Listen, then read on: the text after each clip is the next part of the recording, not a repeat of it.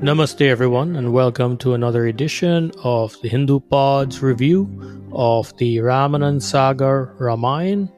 And this is episode number three. Hi, my name is Pradeep, and I'm the dad. My name is Vishala, and I'm the daughter. And uh, we have something new this week, Vishala. What What is it? We have a new website. Yep, we have a brand new website just came online today. It's thehindupod.com. That's thehindupod.com. Right now, it's just a web page, but you can go on there and find links to the different uh, episodes, the different services that we're on, and there's even a small bio of myself and of Vishala. So please go on and check that out. That's thehindupod.com. So we have a little bit of feedback. And the very first one, I love this one. Uh, this gentleman said, Hey, man, what's your name? And I went back and listened to the intros that we had so far. And sure enough, I do apologize. I have not been giving my name. My name is Pradeep, and uh, her name is Vishala. Her name is Vishala. Very good. And uh, so from now on, we will uh, be introducing ourselves at the beginning of every episode. We have another listener that wrote, Please give some more information on Guru Vashishta. He keeps coming up, and we are hearing of his greatness, but we don't know why he's great. We are working on that. I have been uh, trying to put together an episode just solely on Guru Vashishta, and that should be hitting shortly. I can't give you a date as yet, but that will be coming soon. I just want to say thank you guys for all your kind words, uh, your words of encouragement, all your attaboys. But you know what really makes an impact and what really helps us out is if you take those reviews and you put them on to the service of your choice if you can review us, if you can rate us, if you can subscribe on Apple Podcasts, Amazon Music, Spotify, wherever you listen, uh, that's what really gets picked up and that is what helps us to get heard. So if you can do that, we would really appreciate that. So, Vishala, what is the title of this episode? Continuing Gurukul. And what's the IMDb description? Continuation of education in Gurukul, Vedanta, invocating praises to Lord Shiva, culmination of education in Gurukul. And this has a whopping rating of 9 stars out of 10. The original air date was February 1st, 1987. And Vishala, where can people find this episode of The Ramayana? YouTube. Yep, you can find it on YouTube. Uh, we're going to be posting a link on the show notes. And soon, what we'll do also is we'll start posting these individual episodes on our website together with a short, um, condensed version of our review on there. So you can check out our site for that. Um, that site's going to be growing, so keep checking back. Uh, Vishala, what's your overall thoughts on this episode?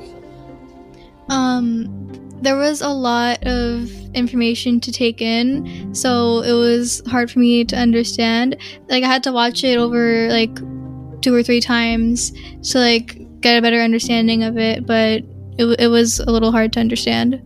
Yeah, you know what? There was a lot in this one. I agree with you 100%. Um, this is one of those episodes that it would benefit greatly to go back and watch it three, four times there is a lot of very high philosophy in this. And the amazing thing about what's being said, it's all applicable to us today. The lessons that are being taught, uh, it's very, very pertinent to today's life. So do that if you have the time. Go back and watch it a couple times, and I'm guaranteeing you every time you go back, you're going to see something different that you missed. So, Vishala, why don't you go ahead and uh, get us started? And uh, I will join in when I can. Okay, so we start off the episode where we left off last episode, where they made it to the Gurukul and they were going around, they were doing their work, and um, it shows the last few scenes of the last episode where they were sweeping and Guruma was singing. Yeah, but before we get to that, um, it really opens up with the four boys and they have this plow in their hand, they have this pickaxe and they're plowing the ground. I don't know if you saw the soundtrack, what it was talking about. And I wrote down the meaning of it. It says, The discipline of the hermitage is such that all will learn to be equal. So, what it's showing you is that these princes, these uh, people that came from money, these these people are of a higher status than the rest of the class. They too are there like everybody else, and they're working hard, and they are learning the same lessons that everybody else is learning. Says the first law of dharma is to follow your right action. Life is karma, the path of action. So it's a very beautiful uh, intro, and it gives us a good view of what it is these boys have had to go through the whole time they've been in ashram. So yeah, so it shows the last few scenes of the last episode, and with um, Guruma singing Aja Aja Rain India. And again, I really like that song. I don't know why. Every time I hear it, I get excited. And um, and it shows her talking to Guru Vashishta, and she's trying. And Guru Vashishta is saying how she can't, she shouldn't be giving the boys um, all, all, this like the amount of love that she's giving them because they have to learn to be tough. They have to learn to grow because they like without their mother because they won't always have their mother so. Yeah so what i notice about the relationship between her and guru vashishta it's very much the relationship that most children have with their parents. The the father as dads we're often singularly focused. Uh, we are looking for results. We are trying to teach you something. We're trying to make sure that you understand that. And a lot of times we can forget that you need a break. Uh, we can forget that you might not be understanding everything and you need time to uh, assimilate everything that we're, we're telling you. But mother, on the other hand, she's there and she's watching and she can tell when the child is struggling and when the child needs something. So this is her is coming here and saying, okay, I understand that they have to work and you have to teach them, they have to learn, they need to be the best that they can be. But there is no harm in when their classes are done for them to be able to have some uh, emotional respite, right? That they can come and they can enjoy a little bit of what they might have been getting at home and they can relax. Uh, him telling her to not do that to her seems unfair. So she's standing up to, for the children and she's telling him, no, they need a break. And ultimately, he starts to see the wisdom of what it is that she's saying. So she words it in a specific way, saying that she can't, he can't make them emotionless, emotionless, and right. So she says that she is following a mother's dharma. When the boys come home from a full day of learning, they need that motherly care. How does a mother's love obstruct their learning? So, this is her argument, right? This is what she's telling them. This is, listen, this is my dharma, and this is what I am doing. And she's putting it to him as though you are obstructing me from doing my dharma. So, her saying all of this makes Guru Vashishta, like, it, it convinces him and he allows her to he he gives her permission to go and do this for the children. Right. And what is her solution? Because he puts her in charge, right? What what's her solution to teach them to be able to deal with their emotions? Her idea to get them to be able to deal with their emotions, she says she's going to start a class in Samaved. And what is this? She's going to be teaching them music. She's going to be teaching them singing. And through that, they will be able to express themselves. And the very next scene, what we see is they are in music class and she is there playing the veena and singing.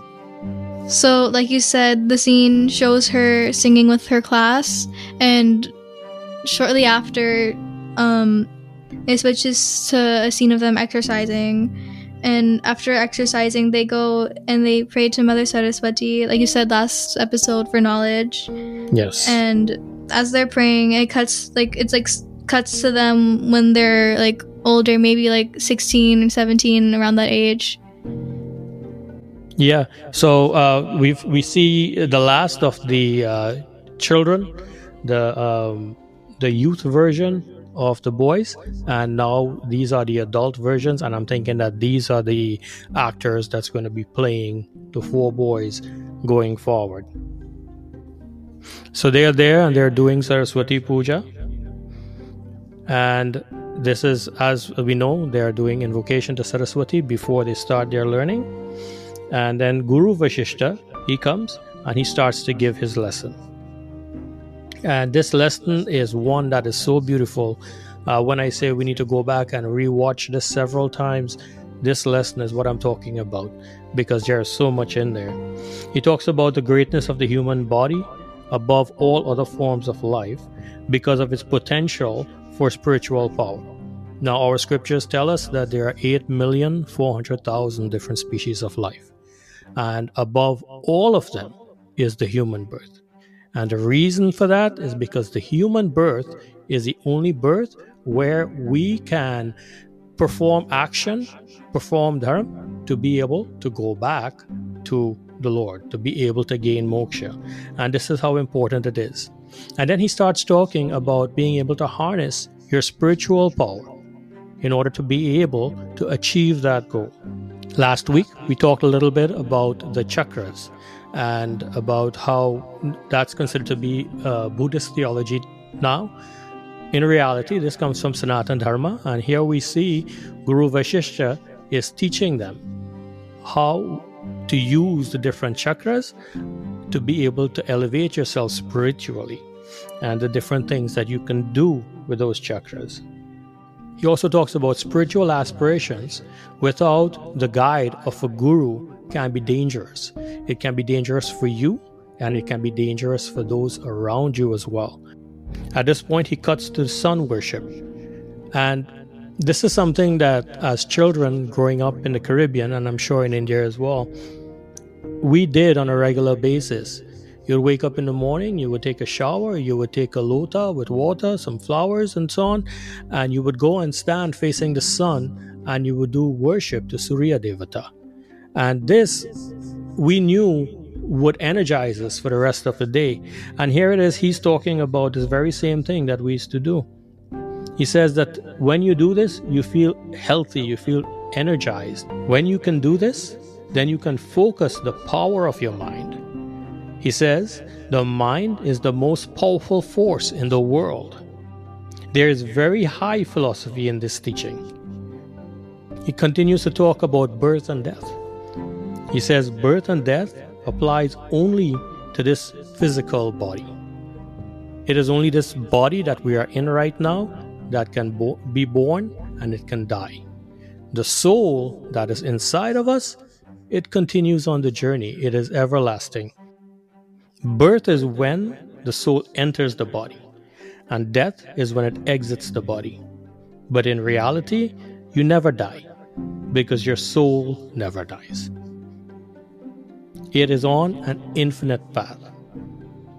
And then Sri Ram asks, When does the journey end? The Guru says, This journey will only end after you attain moksha. He says, Pap and Punya, which loosely translates to sin and virtue, the good and the bad, will both bind you to this material world. I love this expression that he says. He says, one is iron and one is gold. One is repulsive and the other one we see as being precious right? But at the same time, they both do the exact same thing, they just take different forms. You can only be free when you free yourself from attachment and you free yourself from the results of the action that you perform. Considering what we've been studying for the past few years, what it is that he's talking about right now, you think? The cycle of birth and death, right? Yeah, so he's talking about surrender. Ah. Right. So the only way for us to be able to uh, attain moksha is when we take all of this all this papa and all this punya that we have, all this action we perform on a daily basis, and we offer it to the Lord. And we say, Lord, I'm not doing any of this for me, I'm doing all of this for you. I am your servant. Whatever it is you want, I will do. This is what surrender is. And this is what it is that he's talking about. And then we see the scene where he starts talking to Sri Ram about detachment. And in this scene, he puts his hand on top of Sri Ram's head and they do an out of body experience. I always hear people talking about doing stuff like that, but I never really thought that it was like an actual thing. So when I saw them do that, I was like, oh, okay. yeah, that is actually, there is a book. Actually, there's a book written by Srila Prabhupada called Easy Journey to Other Planets, and it deals in detail with that uh, that practice.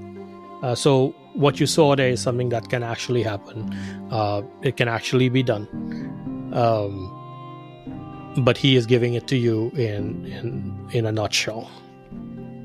One of the the standout things for me in the show was this episode, and this is when he looks down on his body, and he talks. He starts to talk about ego, and he says, "There is Vashishta, who thinks that he is a great sage, that he's a great seer.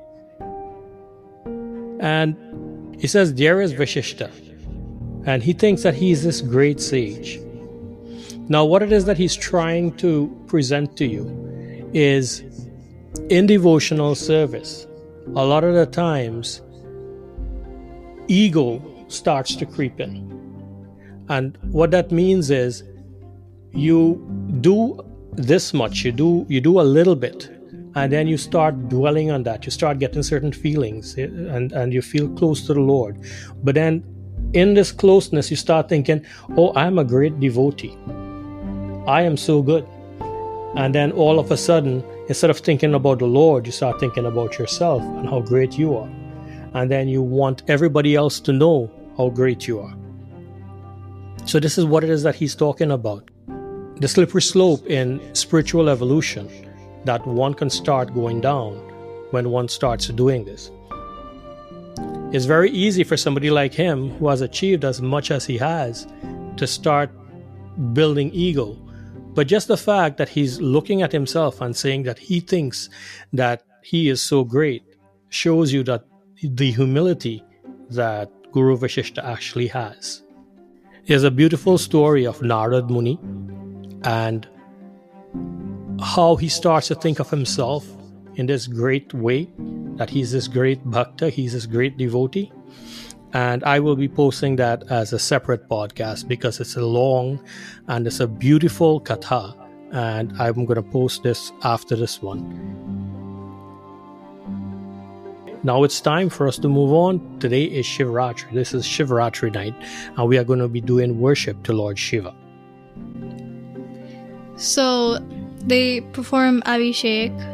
That's how you say it, right? That is it. Yep. Okay, Abhishek. So, so they so they start performing Abhishek, and they're praying and they're singing, and as they're singing, Lord Lord Shiva comes down, and this is I think this is my favorite part out of the entire thing. He he comes down to see Lord Ram singing to him, and he starts dancing, and he's and he's looks so happy like because because because afterwards he goes back to mother parvati and and mother parvati was like like what's, what's that smile on your face? You're back already? And then he and then he was like yes this this this scene from the start of the abhishek to lord shiva going back to mother parvati i tell you this entire scene is just perfection I looked at this thing. I, this is why this gets nine out of ten stars.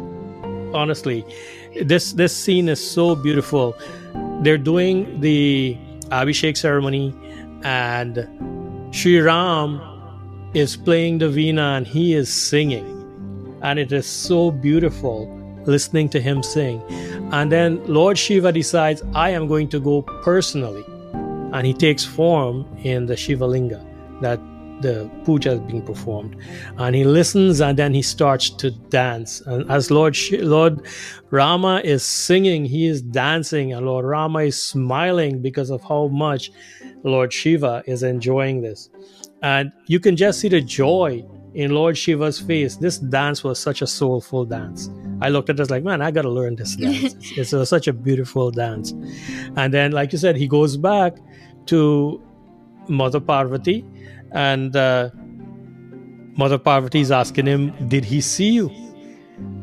And he, his reaction is almost like, "Yeah, he saw me, but the important thing is I got to see him to my heart's content."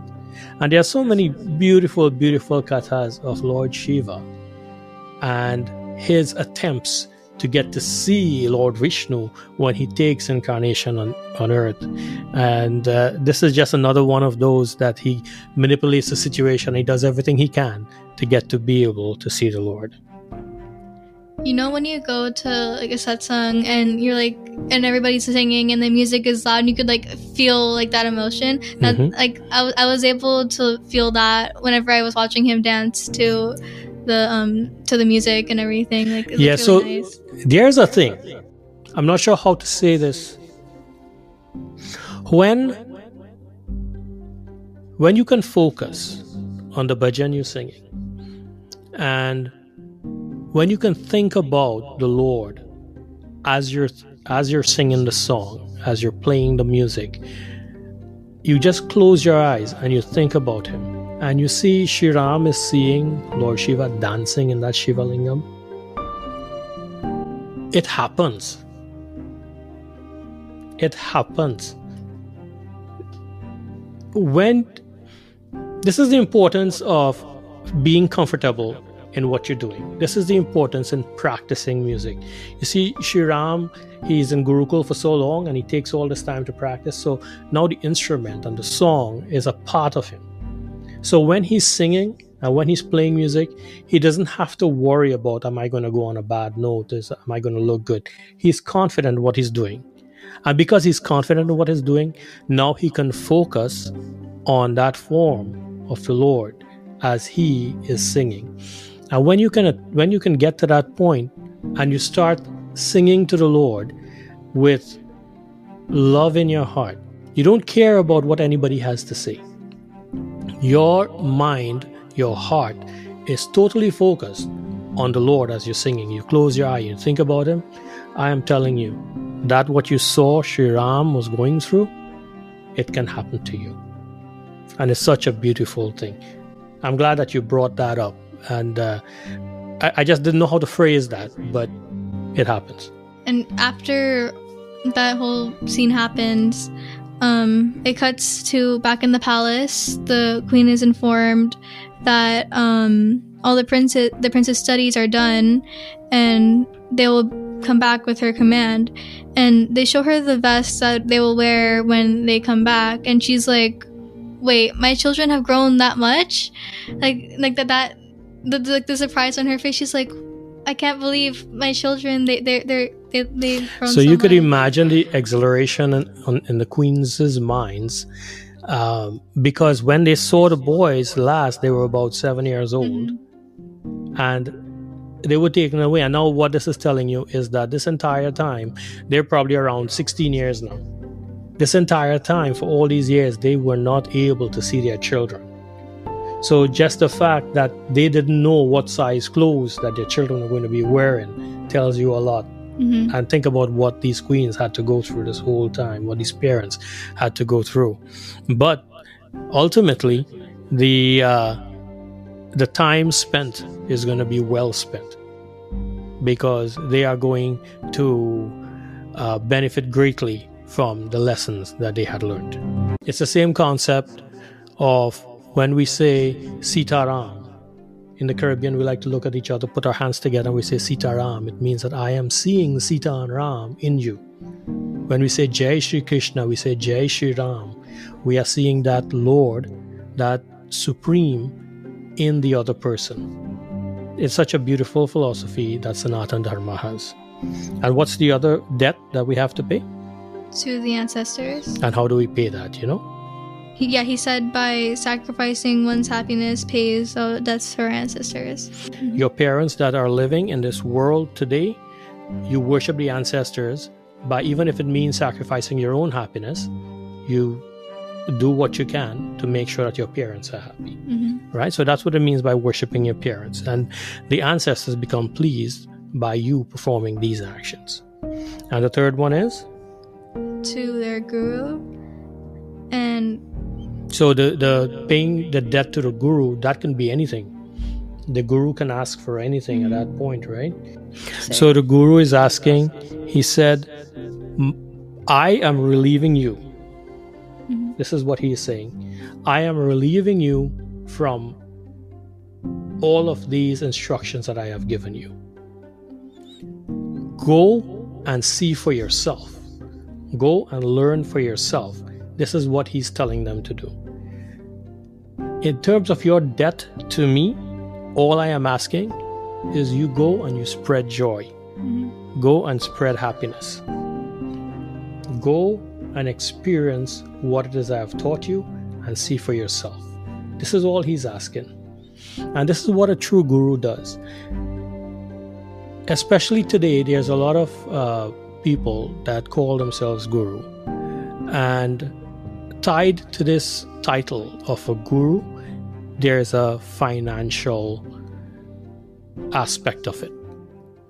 If you find yourself in a situation where somebody is calling themselves your guru, and you have to constantly be putting out, uh, you have to constantly be putting out money. They are asking you for material things all the time, and you are not getting back anything in return. This is not a true guru. This is a business, and we need to be wary of that in these modern times because, especially with Sanatana Dharma, our culture is being co opted by outside forces. They are taking our teachings and they are presenting it as though it was their own. And there's a strong financial aspect to that that we need to be aware of. In Sanatana Dharma, we don't care if you take our teachings and you teach it properly. It's like we were talking about the chakras and how it's become considered Buddhist theology. We don't mind. In Sanatana Dharma, we really don't mind as long as you do it properly. But if you take our teachings and you make it into a business and you start misleading people, then that is a problem. So we see Guru Vashishta here, he's not asking for anything in return. And I guarantee you, he's in a spot where he can get anything he wants, and instead he's saying, No. You just spread joy, you just spread happiness. And that is all I want from you. So he said, like you said, as long as they as long as they spread joy and happiness, then all debts would be free from him. Yep. And so they give one last prayer. I don't remember what that prayer was, but they give one last prayer, and um, then they say their goodbyes.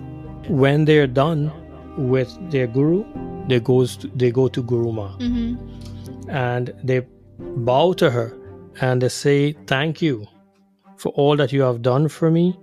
Thank you for your love.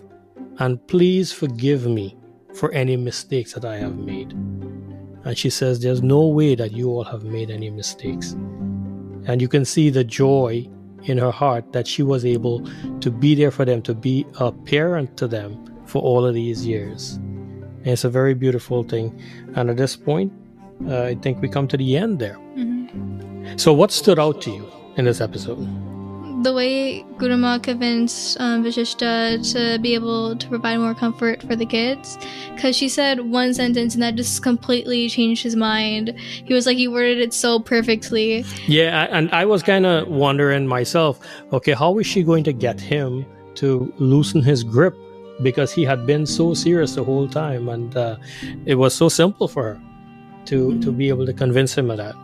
The amount of info thrown at me, it was like I, like I said before, it was a lot of information that was just like thrown at me. And if you know me, I have like a lot of trouble understanding. Yeah. I, wouldn't say I disliked it, but I, I would say if there was one thing I had to re- kind of complain about was the pacing again. Um, last week I thought was was good. I thought it was paced well. This week there was just a lot of information in there, Mhm. and it's very hard to assimilate all of that.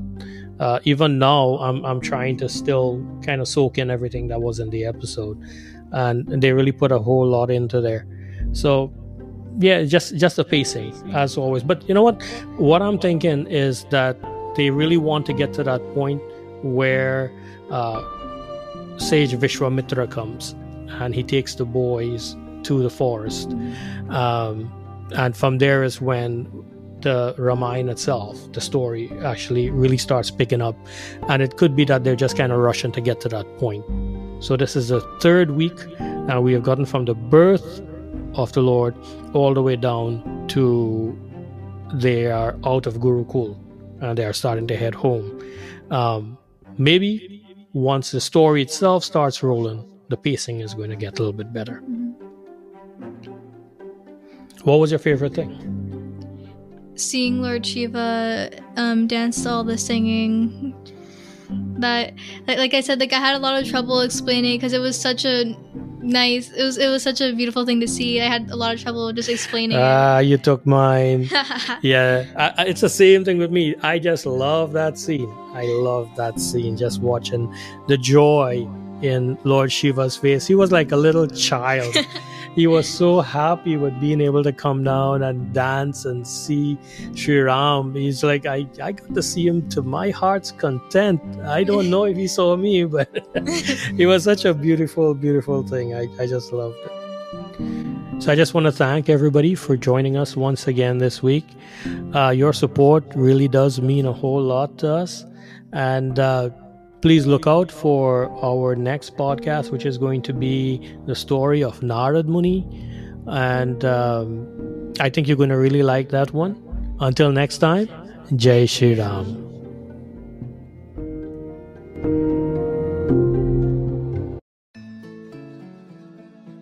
This has been a presentation of the Hindu Pod.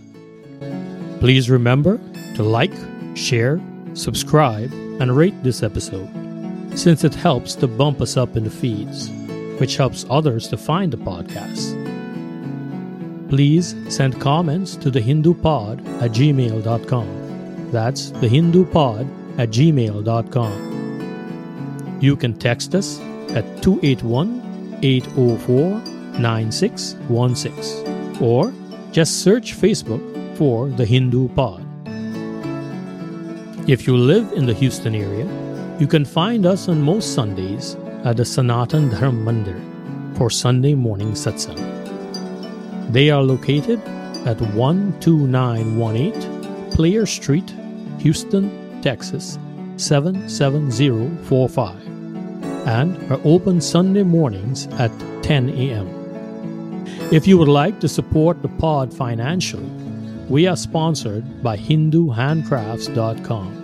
That's HinduHandcrafts.com. Please visit HinduHandcrafts.com for Hindu religious based items such as framed pictures, wall plaques, tapestries, t shirts, clocks, and so on. They are perfect for puja use and home decor gifts. Until next time, Jai Shri Ram.